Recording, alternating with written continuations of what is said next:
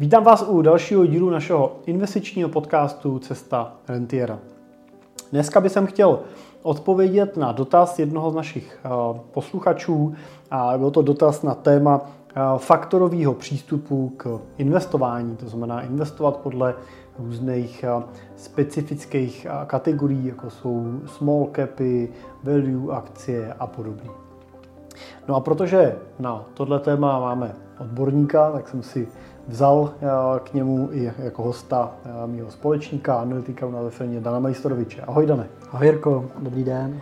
Moje jméno je Jiří Cimpel a jsem privátní investiční poradce a wealth manager v Cimpel a partneři, kde pomáháme našim klientům na jejich cestě k rentě a pak jim tu rentu taky pomáháme čerpat tak, aby jim nikdy nedošla. Pracujeme typicky pro investory eh, v kategorii dolarových milionářů, to znamená s majetkem v desítkách nebo stovkách milionů korun, ale spolupracovat s námi je možný už s investicí od 5 milionů korun výše. Tak Dane, já, já ti přečtu dotaz eh, od eh, Marka, který mi před pár dny přišel. A Marek se ptá, dobrý den, zajímalo by mě téma faktorového investování a možnosti jeho využití v portfoliu. Myslí tím třeba value akcie nebo akcie malých společností, a zejména malých hodnotových společností. Jaká by měla být jejich pozice v portfoliu? Jakou část majetku bych do nich měl investovat?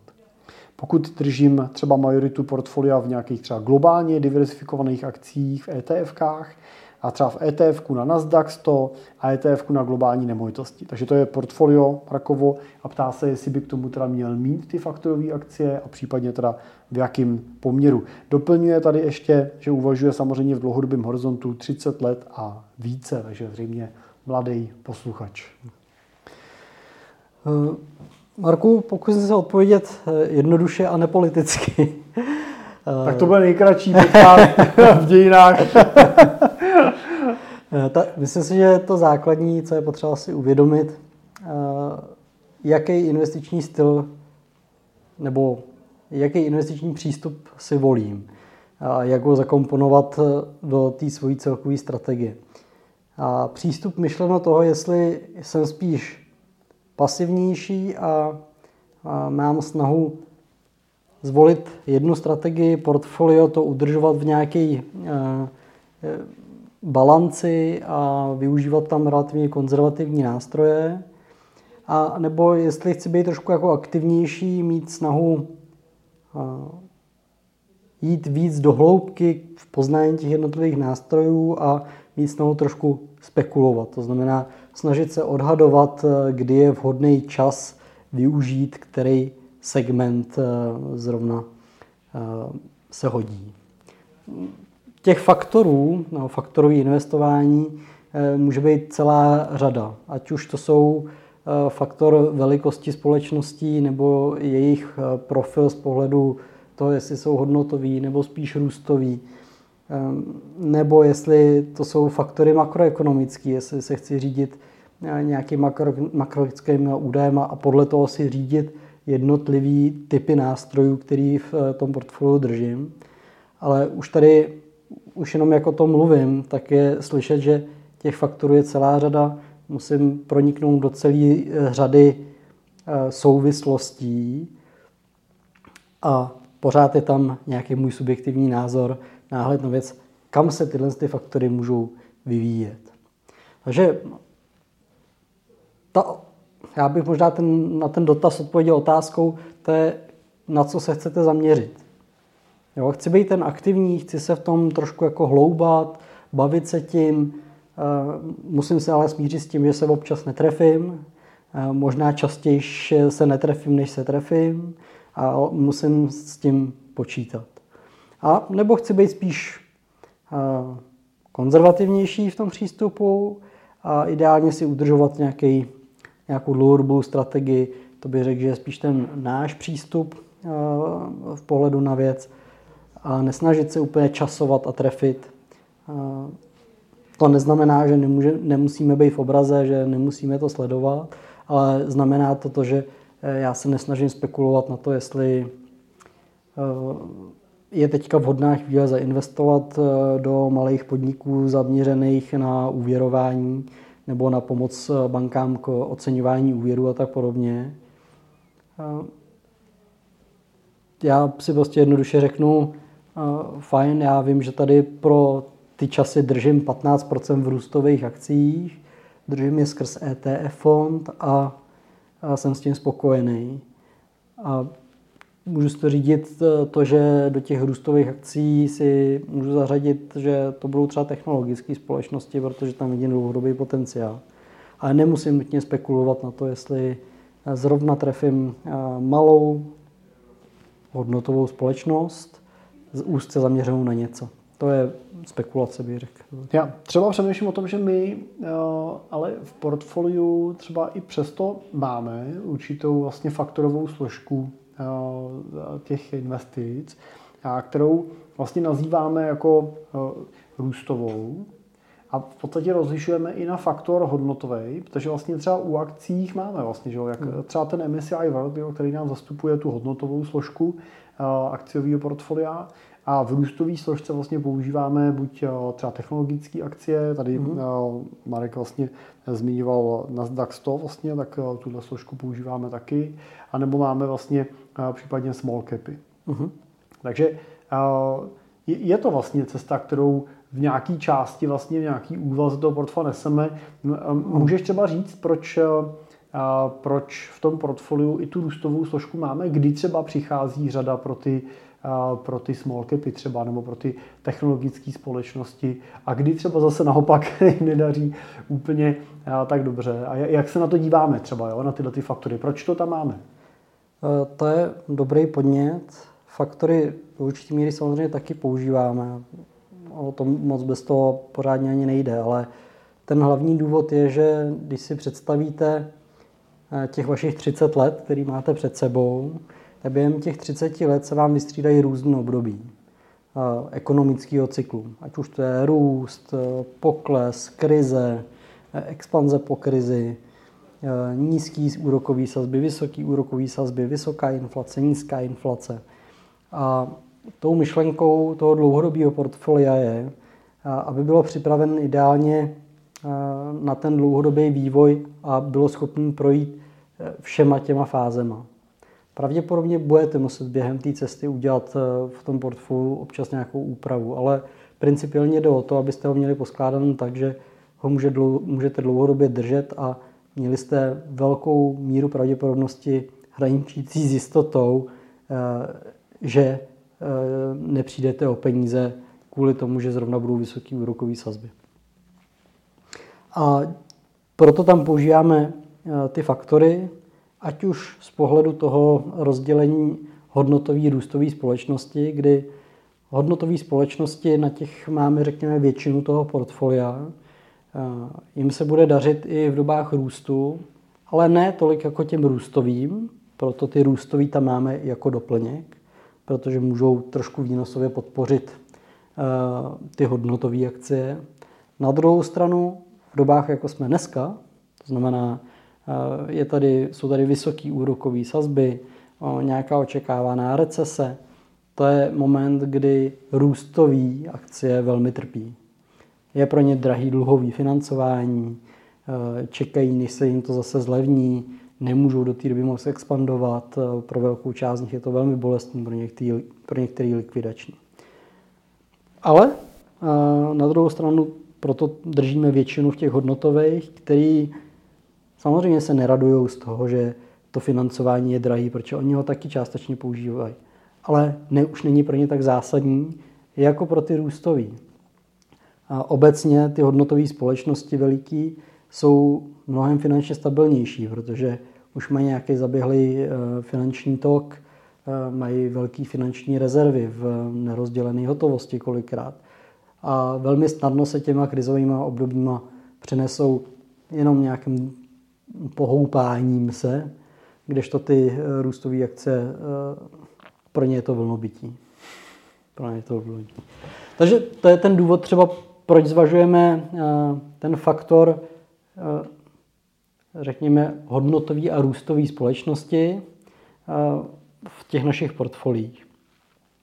Zároveň pokud bych šel dál a, a zvažoval třeba faktory u dluhopisové investice, i tam se můžeme bavit o faktoru času, to znamená, jak dlouhý dluhopisy držet, jaký typ dluhopisu, jestli korporátní nebo státní, jestli dlouhodobý nebo krátkodobý.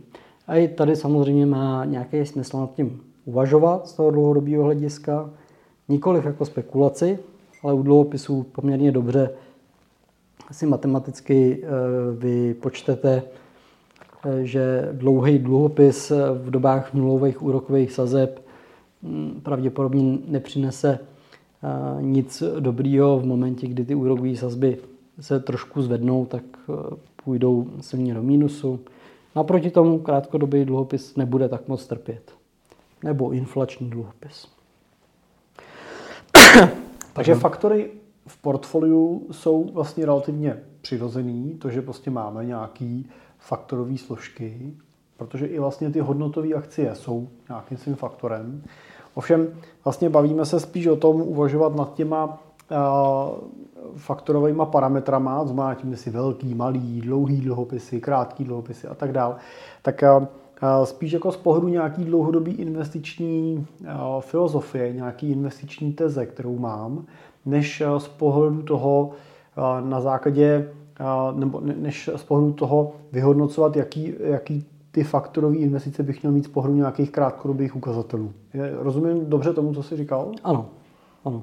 Jo, to je přesně ten investiční přístup, který je třeba, abyste si vybrali. My zvažujeme ten dlouhodobý přístup, to znamená, zařazuju ty faktorové nástroje, faktorové investice podle toho, jak se mi to hodí do toho dlouhodobého horizontu. A, a, trošku mi přijde, že Marek by chtěl taky eh, na tom 30 letém horizontu takhle přistupovat.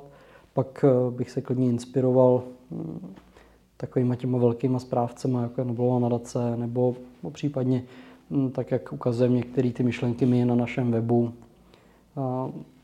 To znamená, když to eh, řeknu číselně, tak v hodnotových společnostech large capech velkých máme 40% toho portfolia, 15% máme v růstových a tam už nemám přesné číslo, ale používáme tam buď to technologický index, anebo ETF na small capy.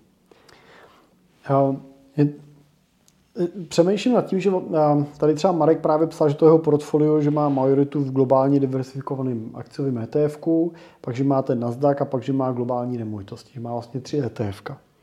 Říkám si, ne, nemůžeme se Marka úplně zeptat, jo, ale jestli ten, nebo z čeho vlastně vyplývá ta jeho potřeba do toho portfolia zařazovat ještě nějakou další vlastně jako faktorovou složku. Jestli to nesouvisí s pocitem, eh, že je to příliš jednoduchý toho portfolio. Jo, jestli to nesouvisí s nějakým jako pocitem investora, jako tam ještě, ještě nějakou pozici, jednu, dvě, tři, ještě jako přidat, ať trošku to tím dokořenit a doladit. Jo. A mně to trošku přijde, já jsem strávil teď eh, jarní prázdniny s dětma eh, v Itálii, byli jsme v, ve Veroně a tak a po tom týdnu, co jsme tam byli, jsme chodili jíst a něco jsme si jako vařili a tak, tak vlastně, když člověk jí ty italské jídla, tak je mu potom relativně jako dobře, jako vrací se docela, docela lehkej.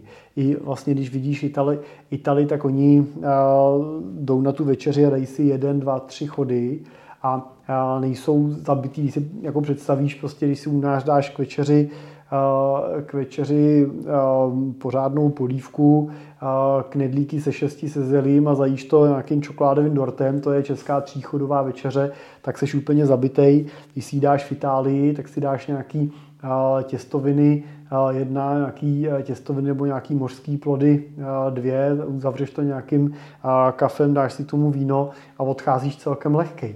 A to, co bych řekl, že je pro tu italskou kuchyni typický, je ta ta málo květnatost hmm. vlastně, že nejsou ty jídla tak rafinovaný, že vlastně vezmeš, vezmeš ty špagety, dáš do nich parmazán, dobrý olivový olej, hodíš tam krevety nebo mušle, A, a, a vlastně máš to na světě, že jo, no, no alio olio, dáš dobrý olio olej, nějaký trochu feferonek, že jo, trochu pepře a máš prostě uh, dobrý jídlo, lehký, který rychle, uh, rychle strávíš. Je to funkční? Je to funkční. no a pak jsme se vraceli zpátky z toho, z té Itálie, zastavili jsme se v Rakousku někde v Alpách na, na jídlo. No a co čert nechtěl, zrovna tam byla italská restaurace, jediná, u kterých jsme zaparkovali. Tak jsme se šli do italské restaurace, dal jsem si špagety, a on mi přinesl špagety a ty špagety byly prostě jako ponoření ve vrstvě eh, smetanové vomáčky. Jako, bylo to dobrý. No ale rozhodně po tom jídle se ti cítíš těžce. Jo, když přinesli pizzu, tak když si dáš Itálii pizzu, tak máš prostě uh, pizzový těsto a na to máš trochu surovin. Když jsi si dal tu německou, tak si rozkrojil tu pizzu, oni si holky si dali na půl a, on než to přenes tomu stolu, tak ta pizza byla vyteklá. Prostě normálně ta půlka té pizze, jak tam bylo to množství sejra tak velký, že to normálně jako vyteklo, byla tam skoro celá ta pizza vlastně, jako když to byla půlka. Vidíš prostě, že to je jako až jako přeplácaný vlastně. Tam toho moc, je to těžký a ve snaze dodat tomu nějakou jako famózní chuť přidáváš další a další věci. A tohle si myslím, že se ti snadno může stát i u toho investičního portfolia. Že z toho lehkého, svěžího italského jídla, postaveného hlavně na špičkových čerstvých surovinách, to znamená na super olivovém oleji, ideálně domácích eh, poctivých eh, špagetách, čerstvých mořských plodech a výborným pravým parmazánu, tak vlastně uh, uděláš takovou nějakou jako věc plavoucí v tom ty nudle nějaký, jo. Vypadá to, že si za to zaplatil teda jako dost peněz za to, to uh, udělat, dal si s tím nějakou práci, ale, ale ten efekt pro ten náš organismus jako naopak je horší než lepší. Jak to vidíš ty? Já si myslím, že jsi udělal jako krásný příměr. V jednoduchosti je krása a u těch investic to platí dvojnásob. A trojnásob to platí v momentě, kdy se o to staráte sami. A pokud to neukočírujete a naberete si tam těch nástrojů víc, než jste schopen nějak rozumně sledovat a zpravovat a vyhodnotit, pak vás to bude akorát trápit a bude vám potom těžko. Tak jako po tom italském jídle akorát obohaceným o knedlíky v, to, v tomhle ohledu bych se ty špagety a s knedlíkama. ale to, platí to. Platí to to samé u těch investic. A opravdu to portfolio, i když se zdá možná směšně jednoduchý, že tam jsou třeba tři ETF, to přece není nic špatného, pokud to plní tu moji strategii tak, jak potřebuju.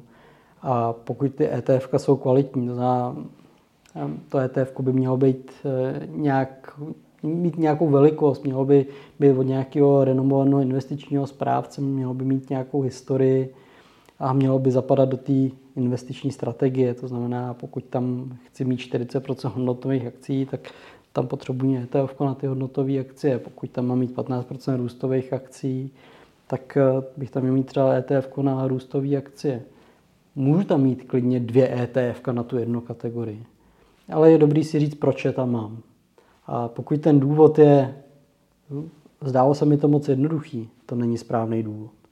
Správný důvod by byl, když si opostatníte, že řeknete, eh, vidím potenciál eh, v technologiích a eh, vím, že velmi citlivě na růsty reagují malé společnosti s malou tržní kapitalizací, tak to už je za mě trošku jako relevantní podnět na zamyšlení a říct si, fajn, to dává smysl a budu je tam mít. Ale vím, proč je tam mám. To samé, proč tam mám dlouhý dluhopisy, proč tam mám státní a ne korporátní, proč tam mám eh, fyzické nemovitosti a ne eh, držen skrze rejty. Je dobrý, no, je podstatný si říct, proč tam ten daný nástroj mám a jakou úlohu mi tam plní. A pokud jsem tohle schopen říct a vyhodnocovat si v čase, jestli mi to i nadále plní tu funkci i po deseti letech, není potřeba to třeba vyměnit, pak je v pořádku a klidně eh, tam mějte trošku bohatší ty kategorie, ale na rovinu myslím si, že řada investorů si vystačí i se čtyřma ETF-kama. Ještě mě napadlo, jak třeba to vidíš ty, jak jakoby větší složitost, komplexno, komplexita a větší třeba počet cených papírů v portfoliu, jak to souvisí s aktivitou toho investora v tom portfoliu a jestli platí to, že eh, větší aktivita bude znamenat větší výnosy. To je hezký dotaz. Větší počet nástrojů by teoreticky měl eh, přinést to, že byste se tomu měli věnovat aktivněji, nikoli ve smyslu z toho Eh, prodávat, nakupovat, ale sledovat. A už jenom to znamená notnou práci navíc, čím víc těch pozic máte. Ale nemyslím si, že tato aktivita navíc vám přinese nutně nadvýnos. To není určitě přímá úměra.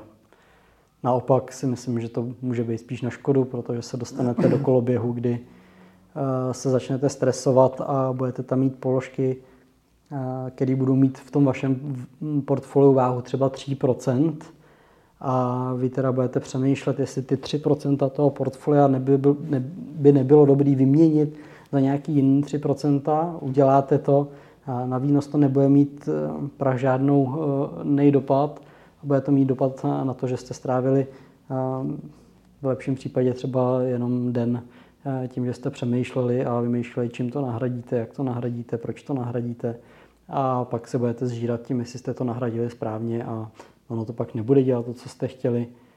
A teď si představte, že tohle se děje na více těch položkách. Já řídím, myslím si, že poměrně jednoduchý portfolia, eh, složen spíš z méně nástrojů. Eh, řídím to plošně pro více klientů a eh, i tak je to full-time job.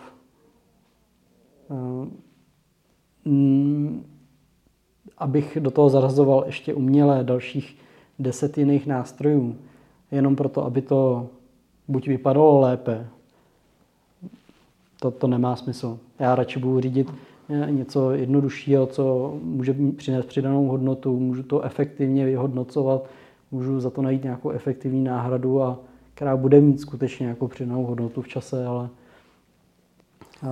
to je potřeba si uvědomit. Já myslím, že jsi to hezky popsal eh, v tom, že se přesně pak stane to, že ten, ta pozice má tak malou váhu, že je otázka, jak moc velkou efektivitu má vlastně s ní pracovat. Když tam budeš mít pozici, která má hodnotu 3% a ona se ti zhodnotí o 10%, tak si vydělal 0,3%. A otázka je, kolik času ti to zabralo a jak velký objem majetku v tom máš a kolik to vlastně je nominálně, ty 3 desetiny procenta. Já pak vidím samozřejmě ty situace, když eh, třeba klienti mají nastavený portfolio a přinesou nějaký větší přívklad, tak se často ptají, jak ho rozložíme, co do toho portfolia přikoupíme. A vždycky říkám, no co bychom tam přikupovali, my prostě jenom zvětšíme pozice toho, co tam máme, protože to portfolio máme nastavený správně a vy se v tom chcete vyznat a chceme to mít jednoduchý. Tak říkám, a tak jo, tak to, tak to je dobrý. A, protože když to tak neudělají, tak se vlastně hrozně snadno stane to, že z počátečních 3-4 pozic se jim stane 8 při dalším přívkladu, 12 při dalším, 24, 35 a to už prostě je ten člověk naprosto bez šance vlastně jakýmkoliv způsobem analyzovat. A pokud navíc to řeší přes třeba ty fondy, tak zjistí pak, že se mu ty fondy dvojej, že má ty pozice v tomhle fondu i v tomhle fondu a úplně ztrácí vlastně jakýkoliv přehled. Takže tady určitě platí, že v jednoduchosti je krása, faktory proč ne, ale neřešte to úplně jako faktory, prostě řekněte si, jestli tam chcete mít nějaké akcie, které budou hodnotový, jestli chcete nějaký, který budou růstový. Myslím si, že Marek to vyřešil tím, že hodnotový řeší v nějakým globálním akciovým ETF, růstový řeší v nějakým Nasdaqu, do toho si do portfolia doplnil nějakou nemovitostní složku a může být podle mě dlouhodobě, dlouhodobě spokojený investor. Tak eh, doufám, že jsme Markovi odpověděli aspoň z části. Doufám, že i eh, pro eh, všechny z vás, kdy, kdo investujete, bylo tohle téma zajímavý. Minimálně v té úvaze, té jednoduchosti a přístupu k tomu portfoliu z nějakého globálního pohledu, ne, nesnažit se vyzobávat si nějaký specialitky, ale opravdu být prostě v klidu s tím, že si koupím 3-4 pozice a můžu je dlouhodobě držet. Dane, děkuji ti za tvoje odpovědi. Doufám, že byly i pro posluchače zajímavý. Já jsem se sám při tom co dozvěděl. A vám děkujeme za pozornost, no a budeme se těšit zase u dalšího dílu brzo naslyšenou. Naslyšenou.